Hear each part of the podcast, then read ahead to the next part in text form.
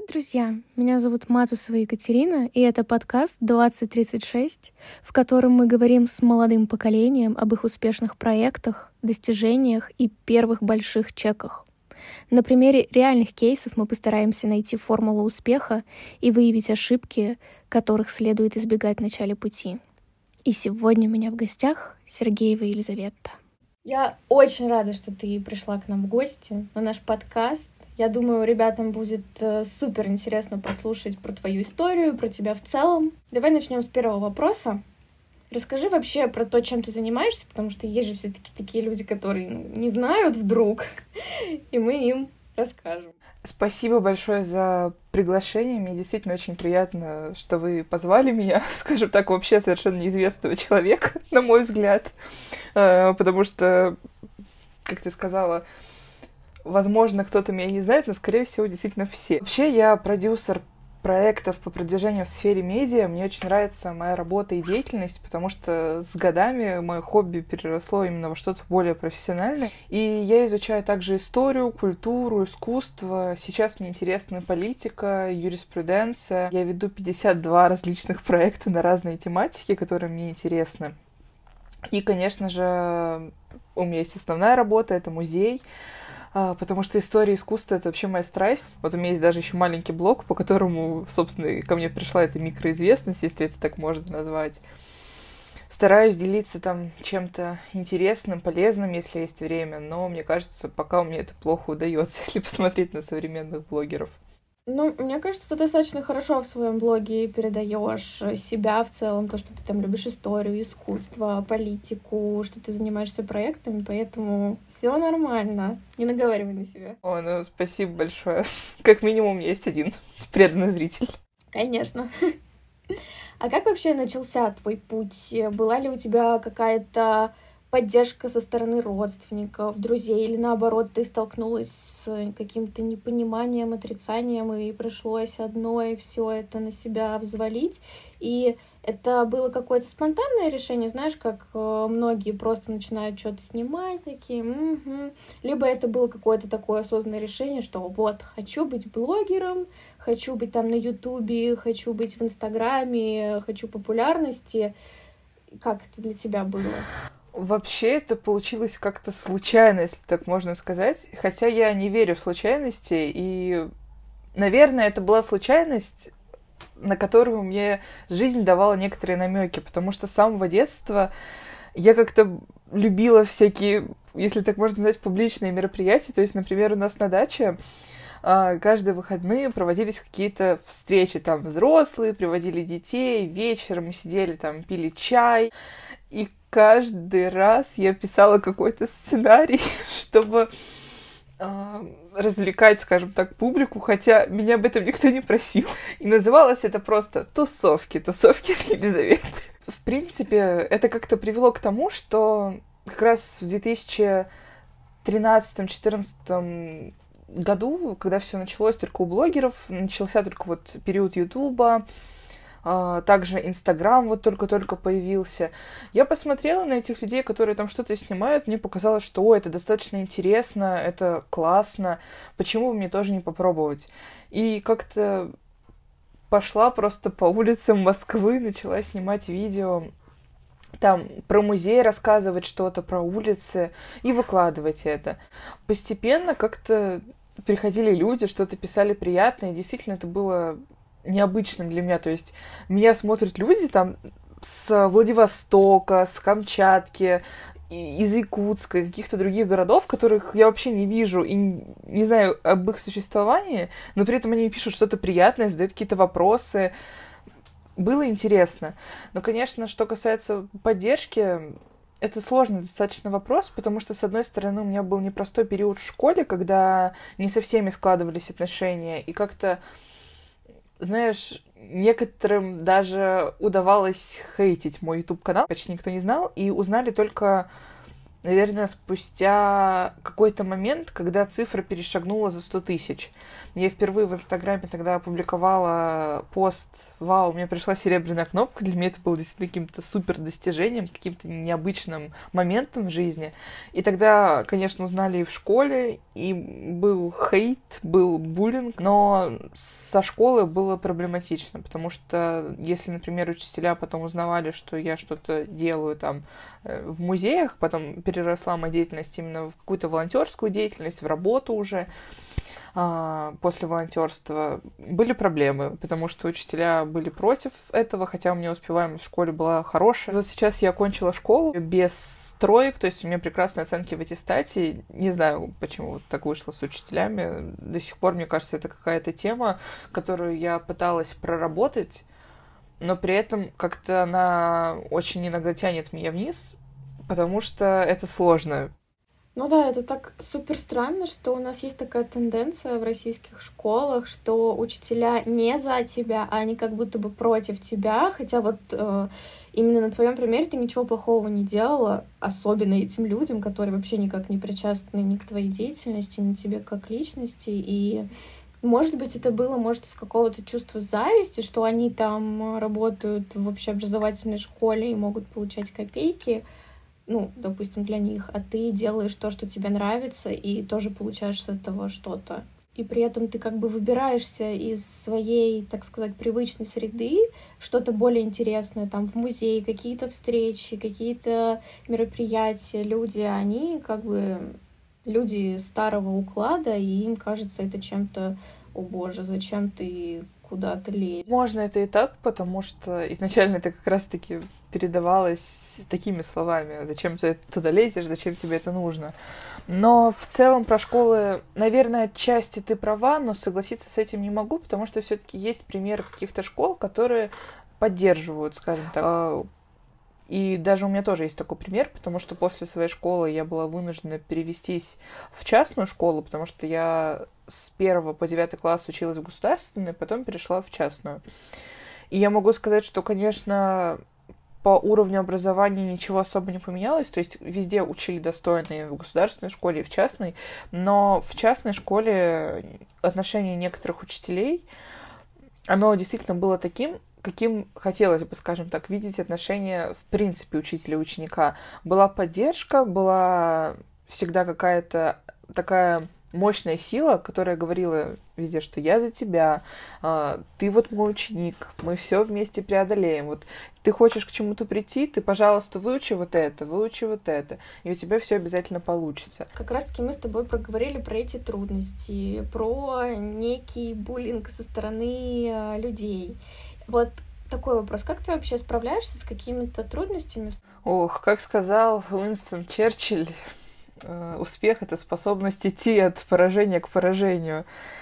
Вообще, эмоциональное выгорание, конечно, есть, и вот в последнее время я как-то все чаще и чаще с этим сталкиваюсь.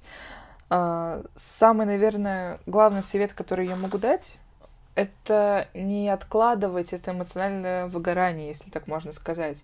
Потому что если ты будешь на него забивать, будешь думать, что нет-нет, там, сейчас нельзя нам грустить, надо идти вперед. Оно потом рано или поздно настигнет, и этот огромный ком на тебя свалится. Поэтому сейчас я стараюсь как-то прорабатывать проблему, то есть если она есть, прийти к ее сути, потому что в основном я поняла, что последнее вот все, что у меня есть, какое-то плохое эмоциональное состояние, оно связано с какими-то там трудностями на работе или в учебе, но по сути они высосаны из пальца. Потому что да, это какие-то мои переживания и так далее, но если так посмотреть, то у меня все хорошо, то есть у меня все живы, здоровы, это самое главное. Стараться проживать каждый день, как будто бы он у тебя последний. То есть завтра может не быть, хотя, с одной стороны, это и плохо, потому что нужно как-то планировать будущее и так далее, но это вообще другая тема.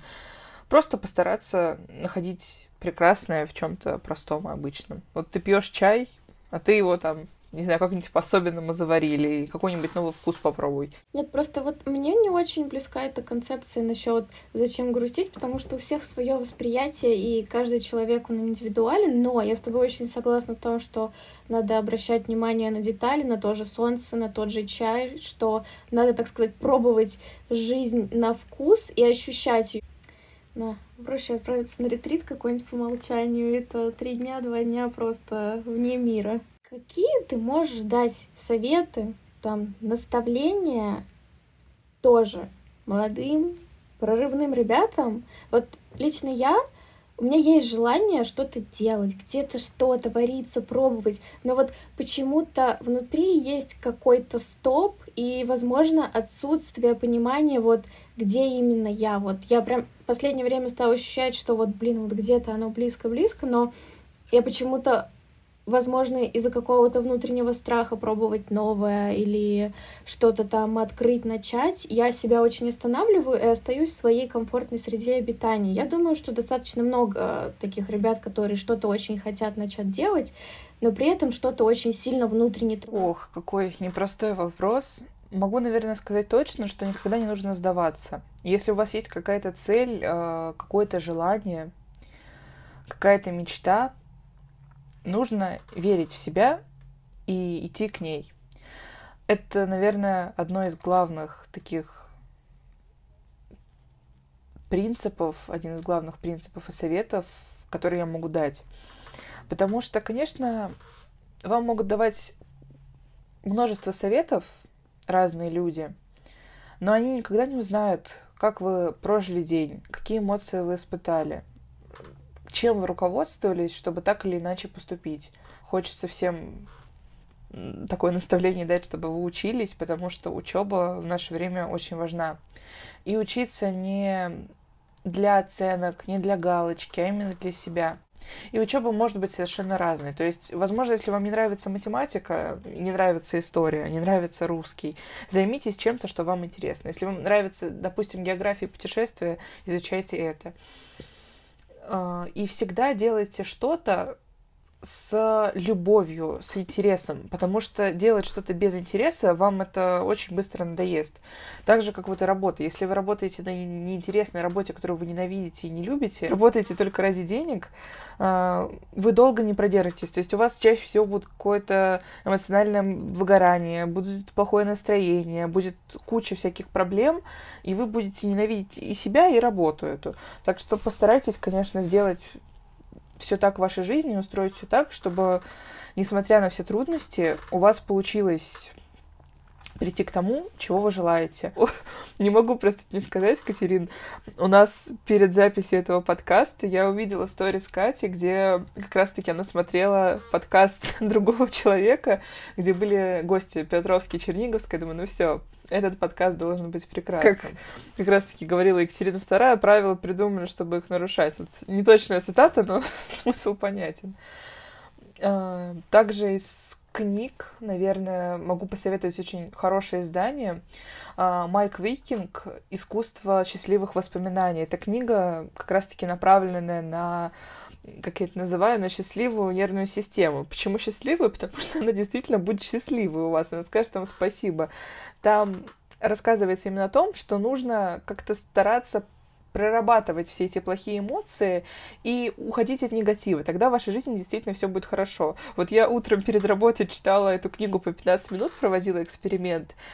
И, знаете, работалось целый день хорошо. Мне кто-то там говорит, что это плохое. Я говорю, нет, все хорошо, все прекрасно. Ну, конечно, не нужно надевать розовые очки, но постараться как-то э, делать счастье и счастливые эмоции можно и нужно.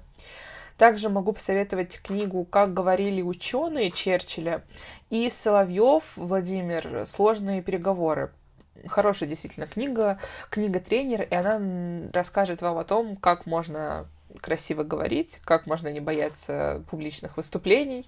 Мне она не помогла, как видите, потому что я тут запинаюсь через раз или что-то еще говорю, но просто очень переживаю. Это мое первое такое мини-интервью. Э, беру в этот раз не я, а берут и меня. Вот, это, наверное, все. Но из классики, конечно, Толстой «Война и мир». Обожаю все люди так удивляются, когда я говорю, господи, как я люблю войну и мир, все такие, что? Ну, мне кажется, еще многих очень пугает объем, потому что, ну, как бы, если бы, я не знаю, она была на 15 страничек, и такие, М, да, классно, я читала, а вот все эти четыре тома прочитать со всеми этими частями, со всеми описаниями войны. А как ты вообще относишься к нашей молодежи, к нам? Как, как ты, какой ты ее видишь? Видишь ли ты наш какое-то светлое, красивое будущее? Вопрос, конечно, тоже не самый простой и легкий. Но вот, как говорил Вольтер, все события связаны неразрывно в одном из миров. И мне кажется, это действительно так, потому что у нас сменяется время, сменяется век, сменяется история. Но по факту ничего не меняется. То есть, да, технический прогресс идет вперед, но люди как были, так и остались э, людьми. А, образование у нас сейчас неплохое, как и было тогда неплохим, так, так и неплохим оно осталось. Есть огромное количество возможностей, и молодежь эти возможности не упускает. Да, конечно, есть э, какая-то часть общества, которая интересуется там чем-то одним, допустим, там это какие-то тусовки, какие-то моменты, которые связаны для них с отдыхом, будем говорить, скажем, культурно. А есть какая-то молодежь, которая уже стремится сразу же там работать, что-то делать, очень деятельная. И нельзя сказать, что плохие одни и хорошие вторые. Мне кажется, тут все молодцы, потому что кто-то действительно играет с детством и отдыхает, там с друзьями, возможно, куда-то ездит, путешествует. Даже те же самые тусовки в клубах или что-то такое, это неплохо. То есть это тоже важно понимать. Потому что опыт какой-никакой, он всегда будет опытом, который пережили те люди, которые там хотели сходить на тусовку и вот допустим, хотели поработать. Я как человек, который начал работать с 13 лет, могу сказать, что, наверное, да, мне сейчас нравится то положение, в котором я есть. Но мне также не хватает каких-то моментов, которые связаны там с отдыхом, потому что сейчас, несмотря на то, что я могу куда-то уехать, э, там на море или куда-то в другой город, все равно это идет как смена локации, но это не идет как вот полноценный отдых, потому что я всегда на связи, я всегда что-то делаю. И мне кажется лучше, если у тебя есть возможность, да, отдыхать, быть в детстве, да, там хочешь на тусовку, иди на тусовку, хочешь что-то делать, иди, делай, и не нужно зацикливаться прям на конкретной какой-то учебе и зубреже. Если тебе нужна учеба и зубрешь, да, зубри. Но и забивать на это все тоже не нужно, потому что самое важное это действительно найти какую-то гармонию, какой-то компромисс. Вот. На золотую середину, я бы даже сказала. Потенциал в нашей молодежи, я думаю, есть, и я уверена, что наше поколение с, тем возможности, с теми возможностями, которые у нас есть, оно будет не самым плохим и не самым, конечно, хорошим, хотя кто знает. Но я думаю, что все будет хорошо. Спасибо тебе большое, что поговорила со мной, рассказала про все на свете. Мне было очень приятно тебя слушать. Я надеюсь, что и нашим слушателям было это очень приятно. Кто-то для себя что-то подчерпнул, что-то осознал. У всех были инсайты. Вот, спасибо тебе большое и успехов тебе в дальнейшем твоем пути. Спасибо большое, что пригласила. Мне очень приятно. И хочется пожелать всем нашим слушателям, чтобы вы всегда шли к цели, всегда слушали себя, и ваша настоящая сила, она всегда с вами. Будьте верны себе и своим принципам. Желаю вам всего самого доброго.